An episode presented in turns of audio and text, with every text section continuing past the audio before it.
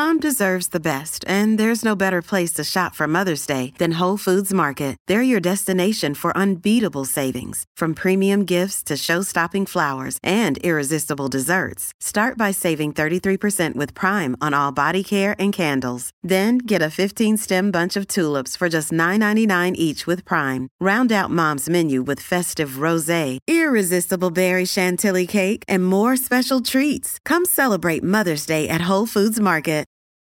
Hello, Financial Feminists. Welcome back. Welcome back to another incredible episode. Oh my gosh, this one blew my mind. I was almost like, if I wasn't recording, I would have like pulled out a notebook and taken notes. Like truly, this is, I think, one of the most valuable episodes that we've ever done. And oh my God, she came out swinging. In September, we've been releasing episodes about money at home, which means both literally like buying a home or buying property, but also touching on subjects like managing your finances with your partner or your family. We've had some incredible episodes out this month already about real estate and about managing money in your relationships. And this week, we're really zeroing in on how women in particular feel like they have to keep all of these metaphorical balls in the air at home, whether they have children or not. It's the good old myth of the quest to have it all. To talk about why women feel so much pressure around managing so much, we invited Tiffany Dufu to join us. Tiffany is founder and C E O of The Crew, C R U. Their algorithm matches circles of women who collaborate to meet their personal and professional goals. All about accountability, baby. She's also the author of the best-selling book, Drop the Ball, Achieving More by Doing Less. According to Forward contributor fucking Gloria Steinem, Drop the Ball is, quote, important, path-breaking, intimate, and brave. Named Entrepreneurs one hundred Powerful Women and Fast Company's League of Extraordinary Women, Tiffany has raised nearly twenty million dollars towards the cause of women and girls. She was a launch team member to Lean In and was chief leadership officer to Levo, one of the fastest growing millennial professional networks. Prior to that, Tiffany served as president of the White House Project, as a major gifts officer at Simmons University, and as associate director of development at Seattle Girls School. That's a packed resume, y'all. Tiffany is a member of Women's Forum New York, Delta Sigma Theta Sorority Incorporated, and a lifetime Girl Scout. She serves on the board of Girls Who Code and Simmons University and lives in New York City with her husband and two children. We get into why women feel the need to take on more when it comes to home, work, children, and more, what it means to drop the ball and how that's actually not a bad thing, and how we can better self-analyze to see where we're holding too much and where we can let go. This is such an incredible episode. It was so powerful, and Uh, for me personally, I took so much away from it. And it is important for anybody of any gender identity to listen to. If you're a woman, this is going to resonate real hard. And if you're a person who supports women, this is especially important for you to listen to. It's a great episode to understand the way society places undue pressure on women to have it all. So let's go ahead and get into it.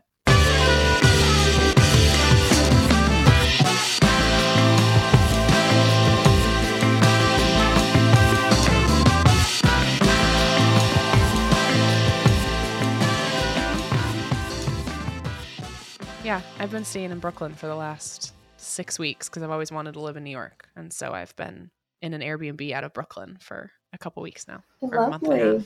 Lovely. Yeah, it's been really fun. Have you seen any shows, or do you do Broadway at all? Is that a thing you like to do? I do, not as much as I would like because it's very expensive. In fact, yeah. I my kids have seen way more shows because sometimes I'll splurge on a ticket for them and then drop them off. Yeah. Um, because to buy tickets for like our whole family are, is crazy. But yeah. uh, tomorrow we're going to see For Colored Girls because cool. It's won like seven Tony Awards. It's and supposed I to be incredible. My, yeah. Mm-hmm. It, it, I'm sure it's incredible. And I want my kids to see it. It's one of those, you know, my mom made us go see yeah. For Colored Girls kind of, kind of moment. Yeah. I saw Strange Loop last week and that was also pretty intense, but very important. And yeah, I do a lot of the rush seats and the lottery seats. So I very rarely like pay full price, but it's also typically just me or one other person as opposed to a whole family. So it's a little less flexible. I'm so excited to have you. Thank you for coming on the show. Of course. Um, can you talk to me about your, your, I was about to say, can you talk to me about your upbringing, which sounds like we're, we're in therapy, but can you paint a picture of like the view of household dynamics that you grew up with Like, did you grow up with very traditional household dynamics? And then how did that lead to you taking on more than your share of household responsibilities? Mm. In some ways, I grew up with very traditional household dynamics. And in other ways, I grew up with some of those innovative household dynamics that you could imagine. Um, my mom found out that she was pregnant with me when she was almost nineteen years old. My parents are originally from Watts, L A, neighborhood in, in Los Angeles. At that time, back in the day, uh, it was a rough place. It was a rough time.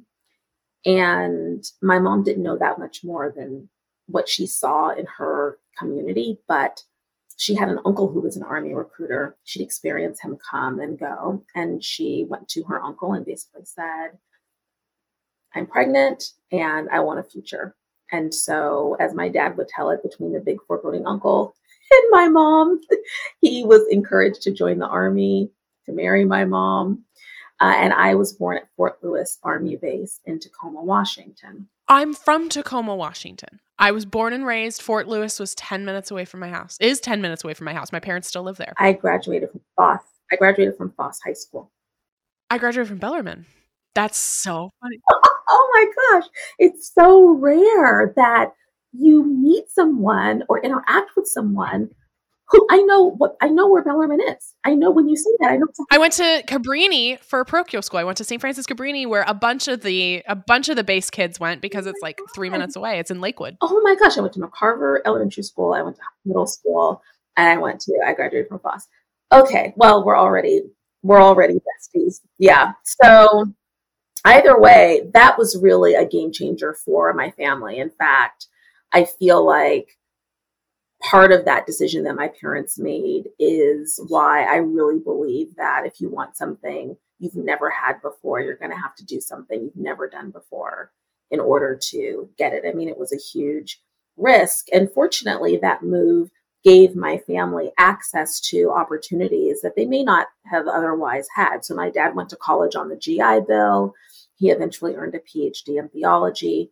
This is the same person who had to kick an addiction to be able to like pass the exam to like, you know, fitness to get exam to get into the Army.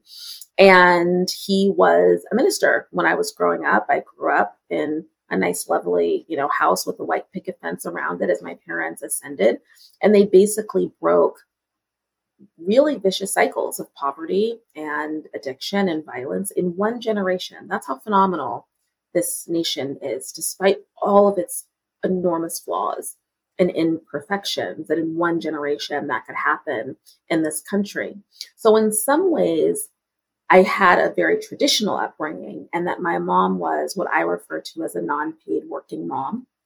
Uh, some people call them stay-at-home moms, but I think all moms are working moms.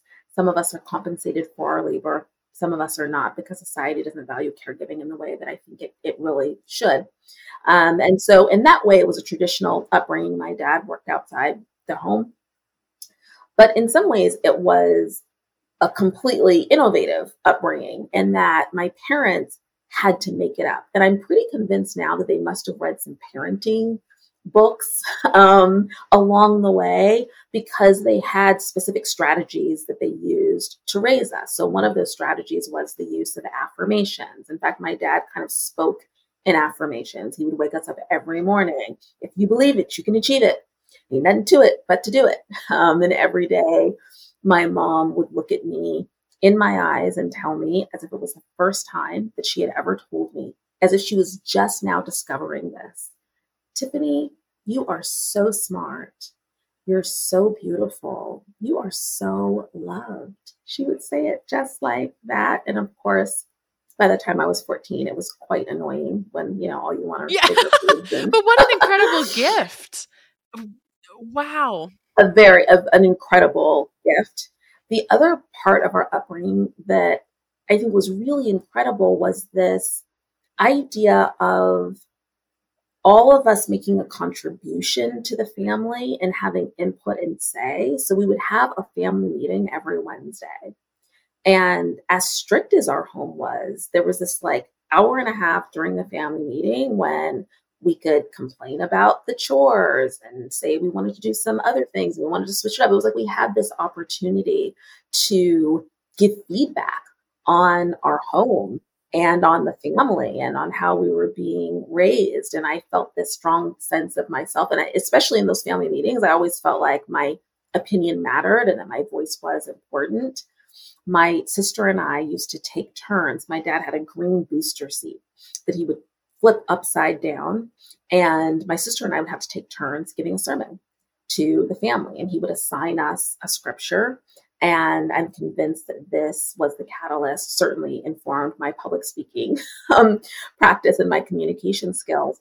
But of course, the irony is that the traditionalness of my background was that we grew up in a church in which women were not allowed to preach from the pulpit. Uh, and yet here was this minister in this church, like literally instructing his daughters and teaching us how to preach at home in our family meeting. So I would say that um, it was a home in which I didn't have gender stereotypes or norms disrupted uh, in the way that I would have hoped. And certainly I am intentional about doing it with my own family and my own kids, but it was certainly an upbringing that gave me a level of resiliency and confidence and self-assuredness that I desperately wish everyone in the world had. That's incredible. I see a lot of a lot of through lines with the way my parents raised me as well. Is there were certain expectations, you know, of of you know, being a part of the family, as well as my mom, uh, as you put it, I would normally call her a stay-at-home mom, but I love the switch of, yeah, I non-compensated working mom. My mom was that. And, um, yeah, it, it very similar where my parents had a lot of, uh, I think, trauma from their family and, and were very, you know, they focused a lot on, on how do we make a better life, not only for ourselves, but really for, for, for me, because I'm an only child. And so it was how, it, you know, how, how can we invest in our kid in order to, you know, give them the best life possible.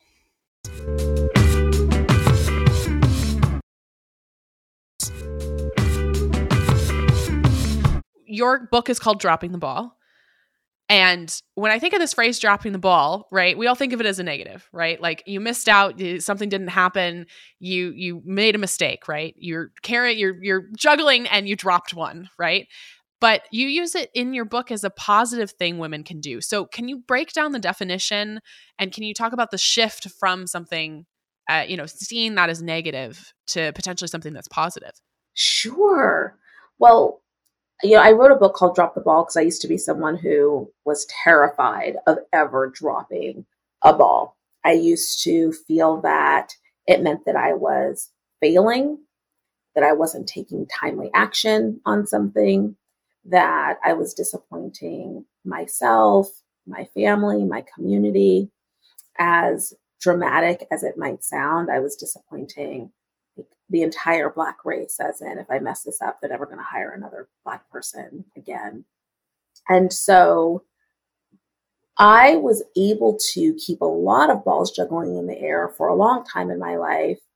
In one way, because I'm a A-type personality, Uh, my parents instilled in me an incredible work ethic. But what happened to me is what happens to a lot of people in life. I had a life-changing event in which all the balls came crashing down, you know, to the floor.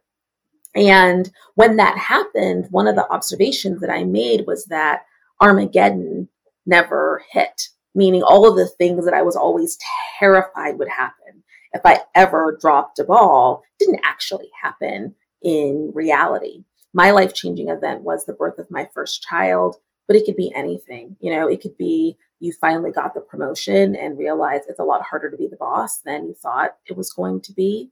It could be a diagnosis. It could be a viral pandemic, an economic recession. I mean, a lot of things could happen to cause, you know, you to start dropping balls left and right. And nobody called to tell me that they didn't love me anymore, or that they weren't going to be my friend anymore because I didn't show up to something. My boss didn't fire me. I was always paranoid my boss would fire me if I ever dropped a ball. No one ever came to read me my Miranda rights, which I always thought would happen because part of my drop the ball fiasco was as a, you know, new working mom who was being paid outside of the home in the workforce, I would be rushing home at the end of the day to relieve our childcare provider, which meant I wasn't moving the car back and forth across the street for alternate side parking, which if you don't live in New York, it's just this annoying thing where you have to move your car back and forth for street cleaning.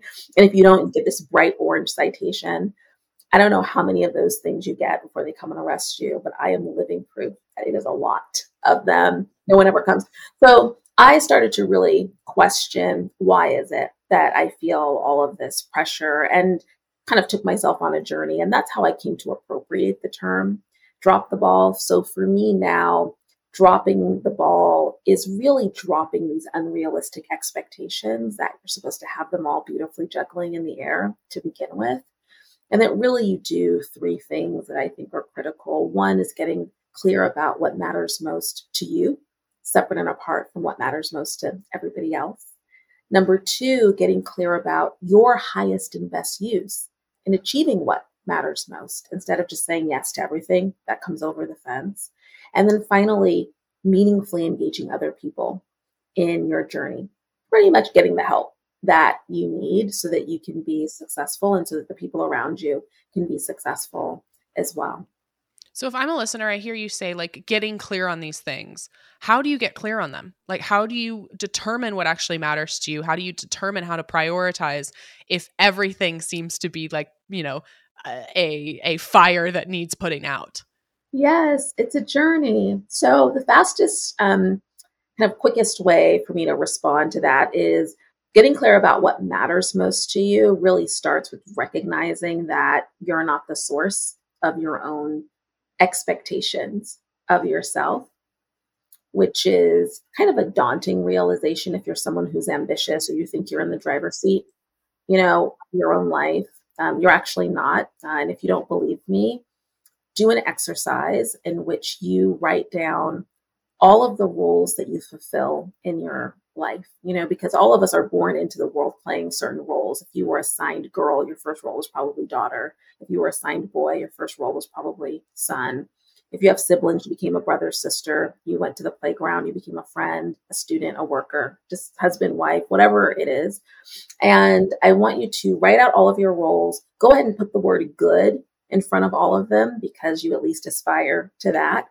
And then pretend that each one of those roles is a job, and that you're drafting a job description for the role. I want you to answer two questions. The first question is, what does a good ex do?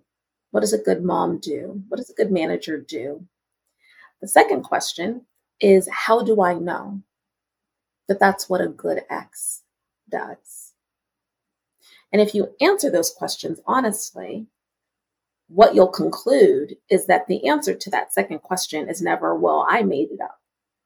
If you have enough conversations with people, which you, I'm sure, do as a podcaster, one of the observations that you make that I find so fascinating is that even though we're born in different parts of the world, to different families, different cultures, somehow we all ended up with very similar job descriptions for what it means to be a good anything. And part of getting clear about what matters most to you is you rewriting your job description. So first recognizing that you're living somebody else's job description, and then really getting clear about what you really want to be in yours. If you have no idea what matters most to you after doing this exercise and you want to start from scratch, uh, Stephen Covey in The Seven Habits of Highly Effective People has one of my favorite exercises, which is this funeral visualization where you imagine the end of your life and what you would want a family member, a coworker, a friend to say about you at the end of your journey. And it's so powerful because I used to be someone who was really into my own productivity. But when I did this exercise, I realized at the end of my life, I don't want people standing up saying, well, you know, Tiffany, she got a lot of things done on her to-do list. I want people to talk about the impact that I created, you know, in the world. So that's where I, I, I encourage people to start if they just have no idea what matters most. I think another way to get at it is for you to just ask yourself, what matters most to me? Usually when I ask people that question, they start rattling off different parts of their life. My career matters. My kids matter. the deeper question I want you to try to get at is, what do you hope to achieve in relationship to that area of your life? My career is important to me, but what matters most is that I'm advancing women and girls. That's pretty much why I'm on the planet. My marriage is important to me, but what matters most is that I'm nurturing a healthy partnership, because I know what it's like to be in a marriage that's not a healthy partnership. My kids are important to me, but what matters most is that I'm raising conscious global citizens. I don't care if they get into Harvard or Yale. I care that they're people who have empathy uh, and that are equipped to create their own impact in the world. So once you're clear about, you know, what matters most, getting at your highest and best use is really an analysis of what are the things that you do very well with very little effort, not because you were a child prodigy, usually because you've just done them over and over, combined with what are the things that only you can do that would be callous or highly irresponsible to delegate to someone else. So if we take my example of raising conscious global citizens, that's something that really matters to me. One of the things that I do really well with very little effort is helping other people to achieve clarity through guidance and encouragement. Some people say I should have been a coach. I should have had a coaching practice. One of the things that only I can do in relationship to my kids is instill values in them. I, you can get somebody to drop them off at school, make lunch, but I kind of think if you're a parent, it would be callous or highly irresponsible to delegate the installation of values. So my highest and best use in raising conscious global citizens is engaging my kids in a meaningful conversation each and every day. I'm basically their coach in chief. What kind of day did you create today? Who did you laugh with today? If an alien spaceship came down from outer space and abducted someone from your Fortnite game, who would they have abducted? Why would they have abducted that person? And in that way, hopefully I can help them to develop a positive relationship with themselves, with their peers, with the world around them. And that conversation every single day is at the top of my job description for what it means to be a good mom. See, once you start curating your new job description, which is about getting clear about what matters most to you, figuring out what you need to be doing, then when you face society's expectations about, oh, in order to be a good mom, I need to bake the cookies, I can say, bake cookies, whatever. I just had my meaningful conversation. I can see that my kids are growing and learning, and I'm all good. I don't have to, I can drop them off. Or, oh, I didn't drop them off, but that's not part of the definition for what I believe a good mom is, or the mom I want to be is. Yeah. Hmm. That's it. That's it. And if you can do that, and then finally just ask for help, which seems so simple and yet is so hard. We could have a whole other podcast episode just on how to effectively ask for help and, and get it. If you can be vulnerable enough to do it, and to do it relentlessly, as in, if anyone even asks you, how can I support you? How can I help you? You should always have an answer to that question. Then those are some of the steps that I encourage people to take to, to drop the ball. Tiffany, that was incredible. I need everybody listening to uh, rewind about seven minutes and listen to all of that again. Wow. I think about um, Untamed. Have you read Untamed by Glennon Doyle? Yes, Glennon Doyle. Yes. We share the same editor. Oh, yeah. Book that changed my life. Absolutely incredible. And I think I am not a parent. One of the thing, the things though, that she talks about, right, is this idea, I think, of being a good mom, right? And being like sacrificing in order to, you know, be that good mom, and almost martyring yourself. So she talks a lot about, you know, staying in her marriage, even though she knew it wasn't right, because it was the quote unquote thing she needed to do to be a good mom, and how liberating it was when she was like, no, I think being a good mom is allowing my children to see, you know, her, their mom happy and content, even if it's temporarily uncomfortable. And no, that's not selfish. That's not, you know, that is a better lesson to them in their growth than seeing their mom stay in a relationship they no longer want to be in, or she no longer wants to be in. And so I kept thinking about that. Well, you can turn, you can, yeah, you turn it on its head, right? If your daughter, if it was your daughter would you want her to, would you want her to do what you're doing? And if the answer is no, that means you should not be doing it. Right. Well, and I think about, yeah, I was literally doing, as you know, you're you're conducting or walking us through this exercise, I'm doing it in my own head of like, okay, what are my role roles, right? And I'm thinking as like C E O or founder of a company, right? There are certain things that society or, you know, the business world expects me to do versus like, how can I best show up for, you know, our audience, for my employees? How can I b- best do that, right? And also, what am I good at? What can I delegate to somebody else? And like, what stuff, you know, actually reflects the the way I want to show up in my business that might not be the society approved way to show up in my business.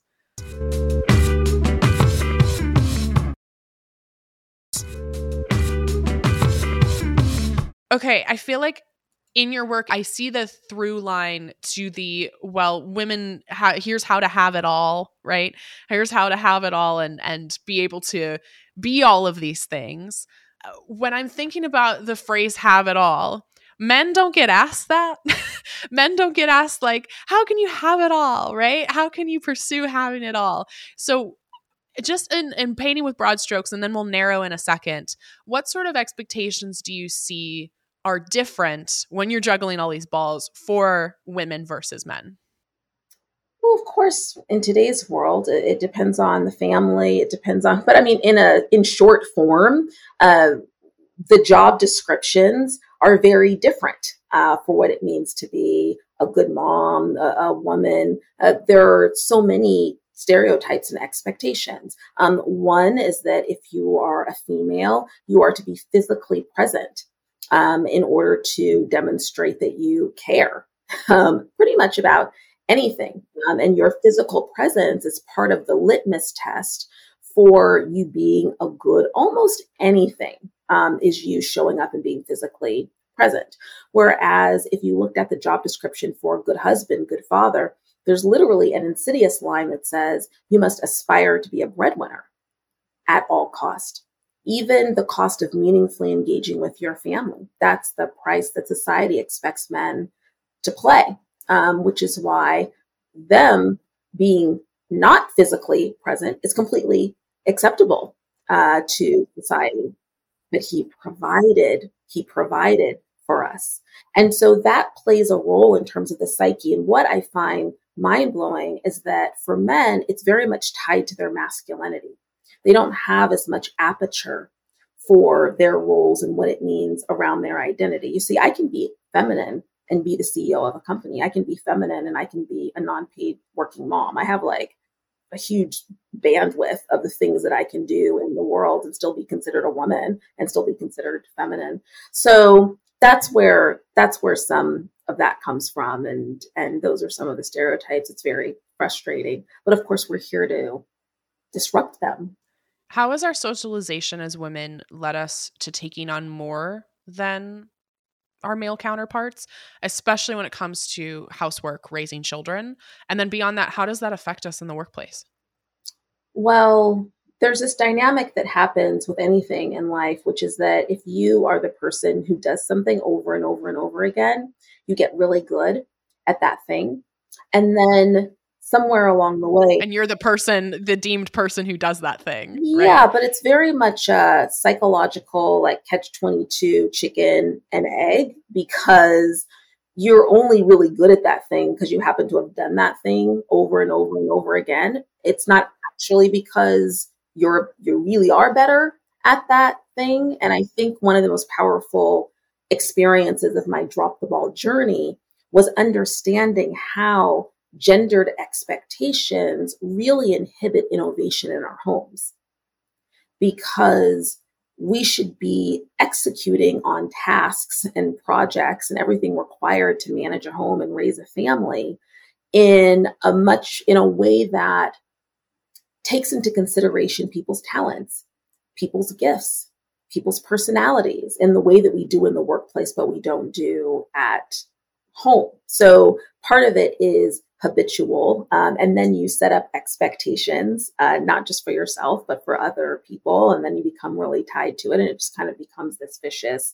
cycle. There are two other things, though. One has to do with um, women's socialization around being being high performers and the connection with pleasing other people, which kind of translates into not wanting to disappoint other people. And so a lot of our worthiness and our sense of value is tied to the way other people are perceiving our performance. Um, or, and so because of that, we think, well, we don't want to disappoint the other people. We don't want to let anybody down, and this sense of responsibility. But, you know, I really believe that we often are really abusing virtues, to say it in that way. You know, we're socialized to be humble, and then we become humble at our own expense. You know, we're socialized to be sacrificial in the way that Glennon was writing about, but then, but then we become sacrificial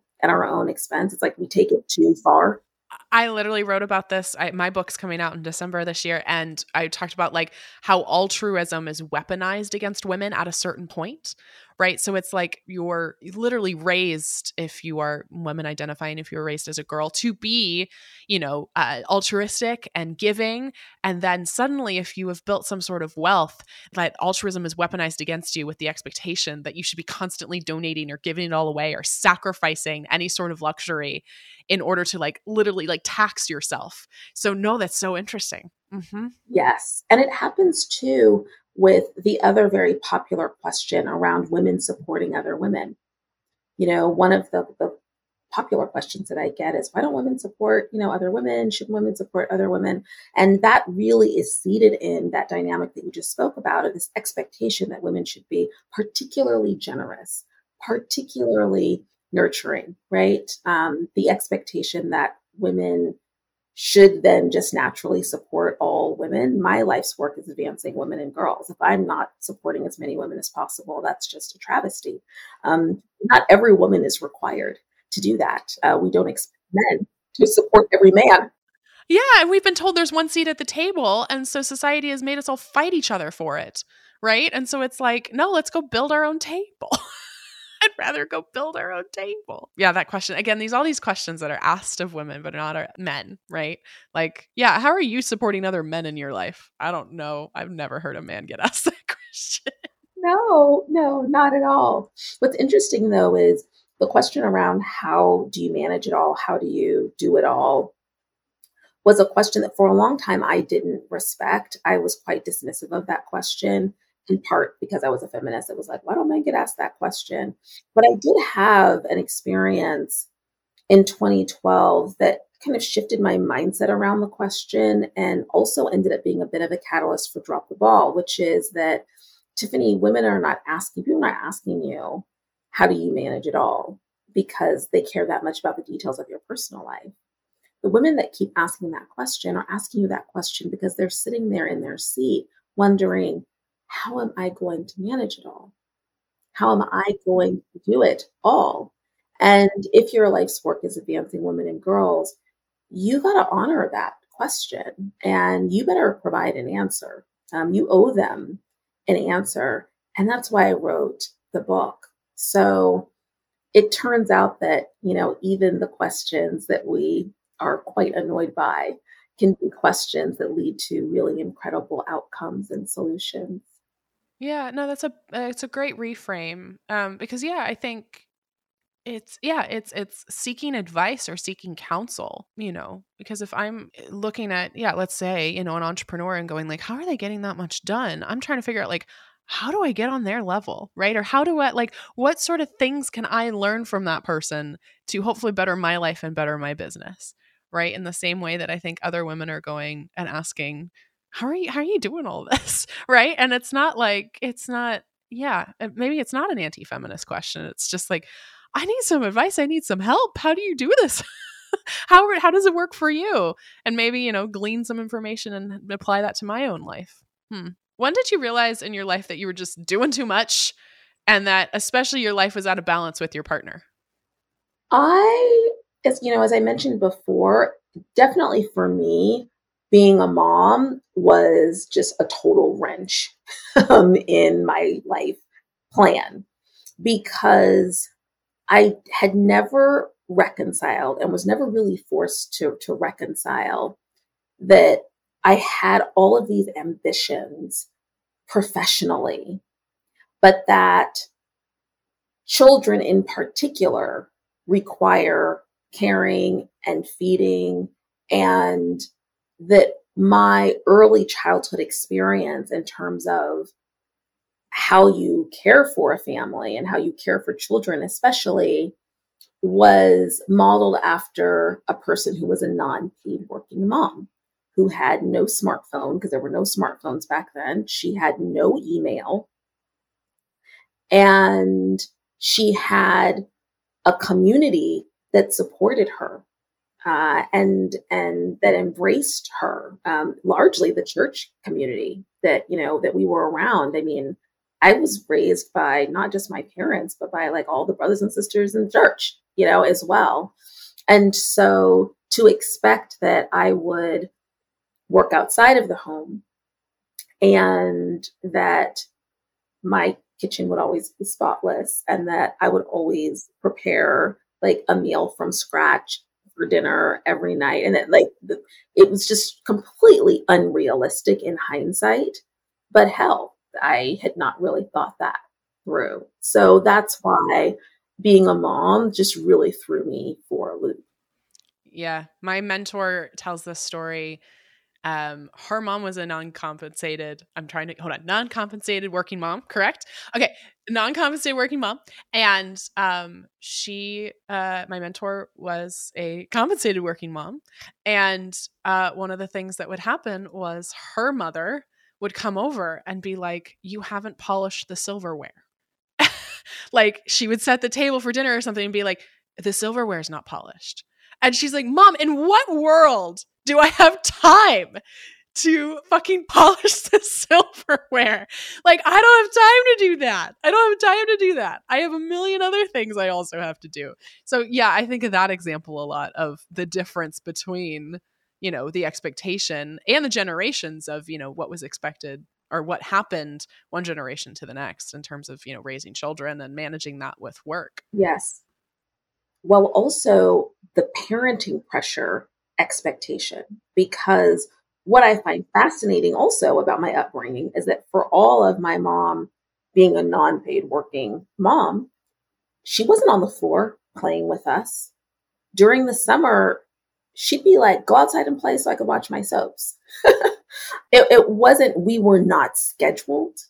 Uh, I was a Girl Scout and she would help out with the Girl Scout troop, but it was nothing like the hyper engagement that parents are expected to have today, uh, which I actually think probably led to some of my self-sufficiency and that my mom was not knee deep, you know, in my upbringing and, and in my life in that way. So I think it's really fascinating that not only did we often have, you know, we might have had a mom that was shining the silverware, but while she, if she was shining the silverware, she probably wasn't like building Legos with us. Yeah, she would go out and play, and then you wouldn't see her for four hours. You have this like gut-wrenching story in the book where you talk about going back to work after your first child, and I think it highlights just how little help there is for new mothers who are trying to balance parenthood with their work. Can you share that story with us and how that brought you to the work you currently do? Yeah, so I think you're talking about just the opening of the book and Drop the Ball. And so it's so interesting because the editor that I just mentioned that Glenn and I share, her name is Whitney Frick. And I had written that story, but not to open the book with. And she insisted that that be the beginning of the book. And I felt that it was just too much. For those of you who haven't read Drop the Ball, which is a, most of you out there, um, it's it's. basically the story of my first day back to work. I was nursing my baby um, after three months of, you know, being at home. And I had, so I thought, arranged for a place to pump milk. Uh, on my first day back to the office, I was quite preoccupied with trying to prove myself. It was actually a new job, so I wasn't going back to a previous role. It was a new organization, and I was trying to get up to speed.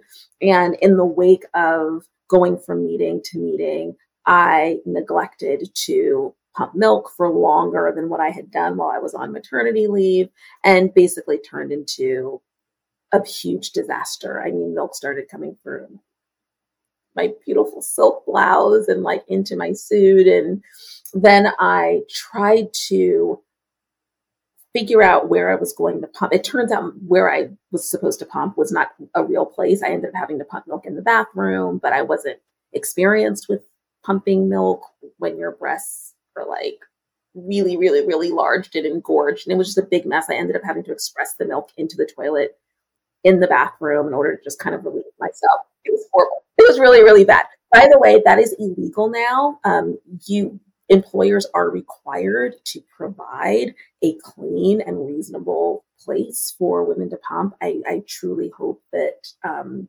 women today do not have to. I'm sounding like I'm sounding like I'm so old, um, but that more women have a place to pump their milk. But it was the most daunting experience for me as somebody who thought I was going to be going back to work and it was going to be so picture perfect. And really, that was kind of the beginning of the disaster, the disaster for me of trying to manage everything um, and not quite being prepared for what that meant. That had to feel so isolating too, because not only, you know, are all of these things happening that are firsts for you, right? First time parent trying to figure out how to go back to work, but you're also going back to work to a place where you don't know anybody. So it's not like, you know, you're going to your best friend and at work, you know, your favorite coworker and being like, I have an emergency in the bathroom. I need you, right? Like you can't do that. You don't have that relationship. You don't have that rapport yet. Oh man, I'm sorry.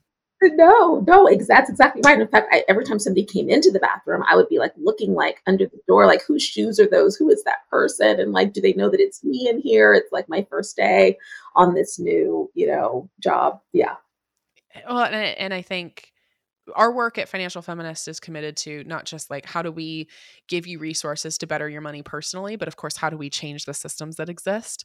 And this is, you know, the two-part issue, a very minor of like you personally trying to figure out how am I going to manage both? But the larger issue being like, how do we build a society and a system that helps you manage both, right? And that you're not having to worry about where you're pumping. You're not having to worry about, you know, um, being judged for, you know, for lactating. You're not having to worry about being judged for, you know, figuring out this new, this new environment coming back from work, you know, paid leave, right? All of these things. And so it's, oh man, that's, that's a hell of a story. And um, what, what do you feel like, were there, there, little moments of that kind of that story or feeling that panic throughout raising your first kid, or especially like in the early days? Because I, I imagine like that had to be like obviously something that you remember and it was so significant for you, of course, that you started your book with it. But I imagine there were tiny moments too that that was not just a siloed experience. Well, sure. I mean, I first of all, I did not want to start the book with that um, story, and I didn't want to. I didn't want to start it with that story. I'll tell you why, because it felt too particular to me.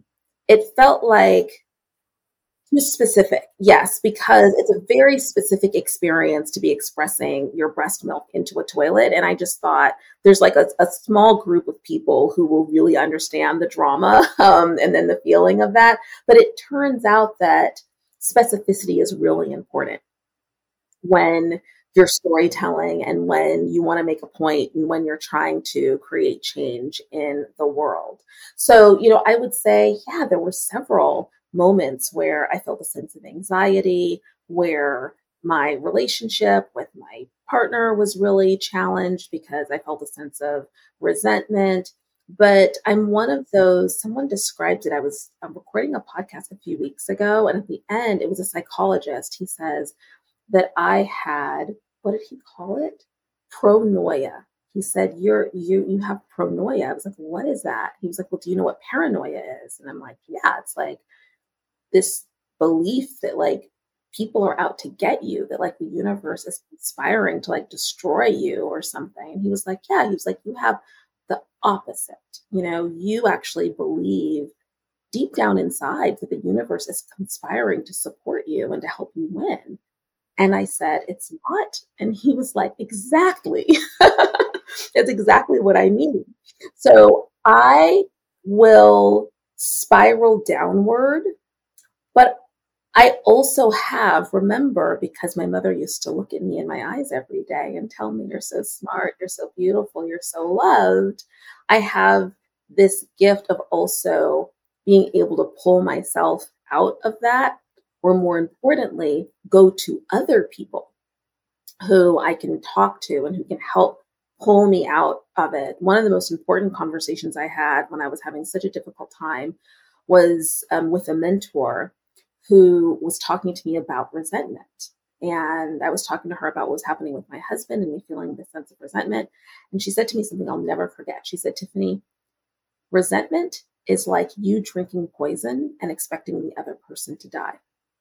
That, oh my gosh, I, I was, I had never heard that before, you know? And she said, "You're eating yourself up alive and you're casting a lot of blame when you've really got to turn your energy toward figuring out what is the solution and how you're going to move forward in a productive way. If you intend on being a good mom, and if you intend on having a healthy partnership, and if you intend on fulfilling your potential in the world." I think about the same thing of like, forgiveness is not for the person you're forgiving. It's for you, right? It's the release of, you know, the anger and the frustration and the the resentment around that. It's like, all right, you know what? I'm moving on, right? Regardless of this, pe- if this person, quote unquote, like deserves forgiveness or not, or wants it or accepts it or is going to do anything with it. It's more for you than for them. Yeah. Oh, I love that. The poison resentment quote. What we talked about, like this experiment, of course, of dropping the ball. Where do you see it failing? Like, where do you see people not able to do that? Is it like a lack of communication? Is it like giving up too soon? Is it something else? Like what, where do you see this experiment, you know, not being able to, to be used to its full potential? Yeah. Um, in one way, I see it failing when people don't have the first step of what matters most to them. So if you don't have clarity about what you should be doing, then it's really hard to drop the ball any on anything, anywhere else, um, because otherwise you will just continuously feel a sense of guilt for not having moved yourself forward. And what happens to us is that we have our roles, we have values and performance that we assign to the role. If I want to be a good mom, you know, I want to nurture my child. And then we have all of these behaviors associated with those values, associated with that role. One of the ones that I mentioned was physical presence being a behavior that's often associated with this value of being a nurturing mom, a good mom. And what curating your own job description does is it allows you to associate a new set of behaviors to the values that you hold dear. For me, being a good mom, the, the behavior that I associate with the nurturing is having that meaningful conversation, which doesn't take me more than sometimes ten minutes. And I can do it on FaceTime from wherever I am in the world. If I'm traveling, it doesn't require my physical presence. For me, a behavior that I associate with being a nurturing mom is being a breadwinner, is working outside of the home, is providing financial security for my family and for my children. I associate that with being a good mom. And so one of the failings is not doing the work to reassign the behaviors and then constantly feeling this sense of guilt because we're out of alignment with our own integrity. That is just a death nail to dropping the ball. The other is putting the cart before the horse and focusing on other people picking up the ball more than you dropping the ball. So, you know, we'll do kind of a fake delegation. Um, we'll say, oh, you know, can you do this?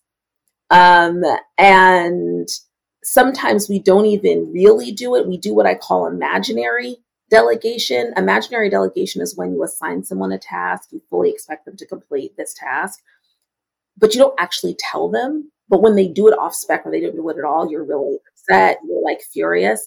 And then sometimes common sense will prevail and you'll say to yourself, well, Tiffany, you never told him to take out the recycling. You never asked him to do that. You just never, you never asked her to take notes in the meeting.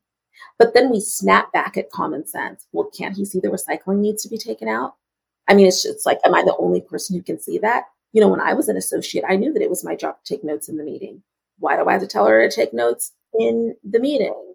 And that can often be a barrier to you dropping the ball, is not effectively communicating to other people what it is that you need from them. Those are just two.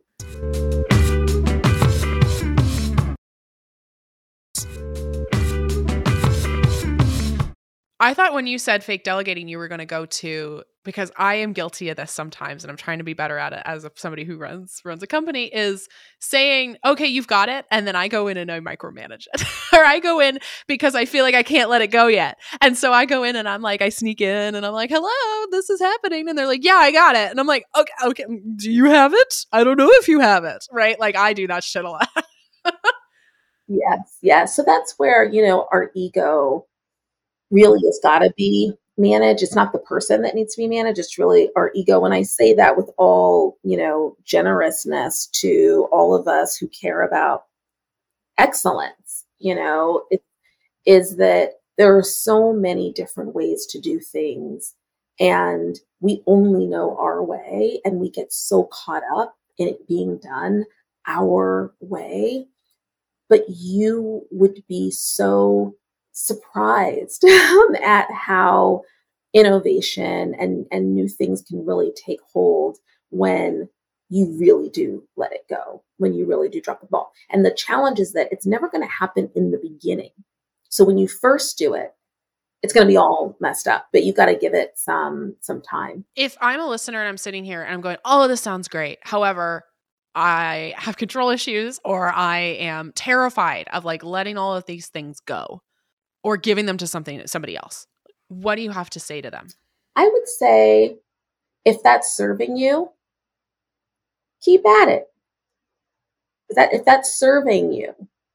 But if you feel it's not serving you, if you are not getting enough sleep at night because you're up with your to-do list going through your head, if you're feeling a sense of anxiety, if you're constantly feeling like, I'm so overwhelmed and I can't do it all, and that's having a negative impact on your own personal well-being, or it's having a negative impact on your relationships with other people because you're snapping at them, uh, or because it, it's causing tension or problems. If, you know, you, at some point the stakes will become so high and the consequences of, you know, not letting go will become so high that you will be forced to do something. And so I think there's a level of self-awareness that we all have to have around how long we can manage before we're going to have to step in and do something differently. So it's really about, how bad do you want something new? Remember, if you want something that you've never had before, you're going to have to do something that you've never done before in order to get it. So I would say to the person, if that's working for you, if there's not anything that you're trying to realize or achieve for which that is a barrier or blocker, keep at it. You know, I I, I was all that for a long time, you know, in, in my life, even juggling all those balls, but then I hit a breaking point. And what's most important for me is that when somebody hits that breaking point, that they don't bottom out. Tell us about The Crew and tell us about your work. I- I'm so excited to hear about it. The Crew. The Crew is my company. We match women in accountability circles to help them realize their life goals. So literally, we'll match you um, with a group of seven other women who are peers. You decide what you want to realize in your life, whether it's a promotion, whether it's I want to start a meditation practice. I want to build a financial plan for myself. I want to run a five K, whatever it is for you. You upload those goals, we call them intentions, into our digital tracking tool with actions against them. And you meet with your crew once a month, and you all support one another in moving those intentions forward. We are ninety percent more likely to realize a goal if we have one, written it down or recorded it somewhere. And number two, if we have regular check-ins with one or more people in our lives in order to hold our feet to the fire. And what often happens with a lot of what I call women in the middle, um, who are probably listening right now, is that we spend quite a bit of our time caregiving. and not just caregiving for children, caregiving for parents, caregiving for dogs, caregiving in cats and teens and bosses. And once you hit a certain threshold, you get so busy caring for others that sometimes our own ambitions and our dreams get kind of put on the back burner. So for me, the crew is just that whisper in a woman's ear, you know, that what you want to accomplish, what you want to realize, I want to support you in doing that. You're so smart. You're so loved. You're so beautiful. You can do this. Tiffany, thank you for being here. This episode is so valuable. I am going to go do some homework after this conversation. Um, where can folks find you and connect with you? Absolutely. They should definitely go to the crew dot com, and it's spelled C R U. You can also find me. Um, my Insta's T Dufu. You can find me on LinkedIn at Tiffany Dufu. Thanks to my husband, I think I'm the only Tiffany Dufu in the world. Um, so I'm pretty, I'm pretty easy to find. I love it. Thank you for being here. Thank you for having me. Thank you again to Tiffany for joining us for this episode. You can learn more about Tiffany and her incredible organization, The Crew, spelled C R U, in our episode show notes. As always, thank you for listening, and please subscribe, rate, and review the show. It is so important to us, and it helps us continue to bring on amazing guests like Tiffany. And we are getting closer and closer to the book launch for Financial Feminist. If, in case you missed it, I wrote a book also called Financial Feminist that is available for pre-order wherever you get your books, not only in a hardcover edition, but also ebook and audiobook read by yours truly. And I, I'm just dreaming about the day where y'all get to have your hands on it. I'm so excited. Thank you for your support of the show. Thank you for your support of Her First one hundred K, and we'll catch you later, Financial Feminists. Thank you for listening to Financial Feminist, a Her First one hundred K podcast. Financial Feminist is hosted by me, Tori Dunlap, produced by Kristen Fields, marketing and administration by Karina Patel, Olivia Koenig, Sharice Wade, Alina Hilzer, Paulina Isaac, Sophia Cohen, Valerie Oresco, Jack Koenig, and Anna Alexandra. Research by Ariel Johnson. Audio engineering by Austin Fields. Promotional graphics by Mary Stratton, photography by Sarah Wolf, and theme music by Jonah Cohen Sound. A huge thanks to the entire Her First one hundred K team and community for supporting the show. For more information about Financial Feminist, Her First one hundred K, our guests, episode show notes, and our upcoming book, also titled Financial Feminist, visit her first one hundred K dot com.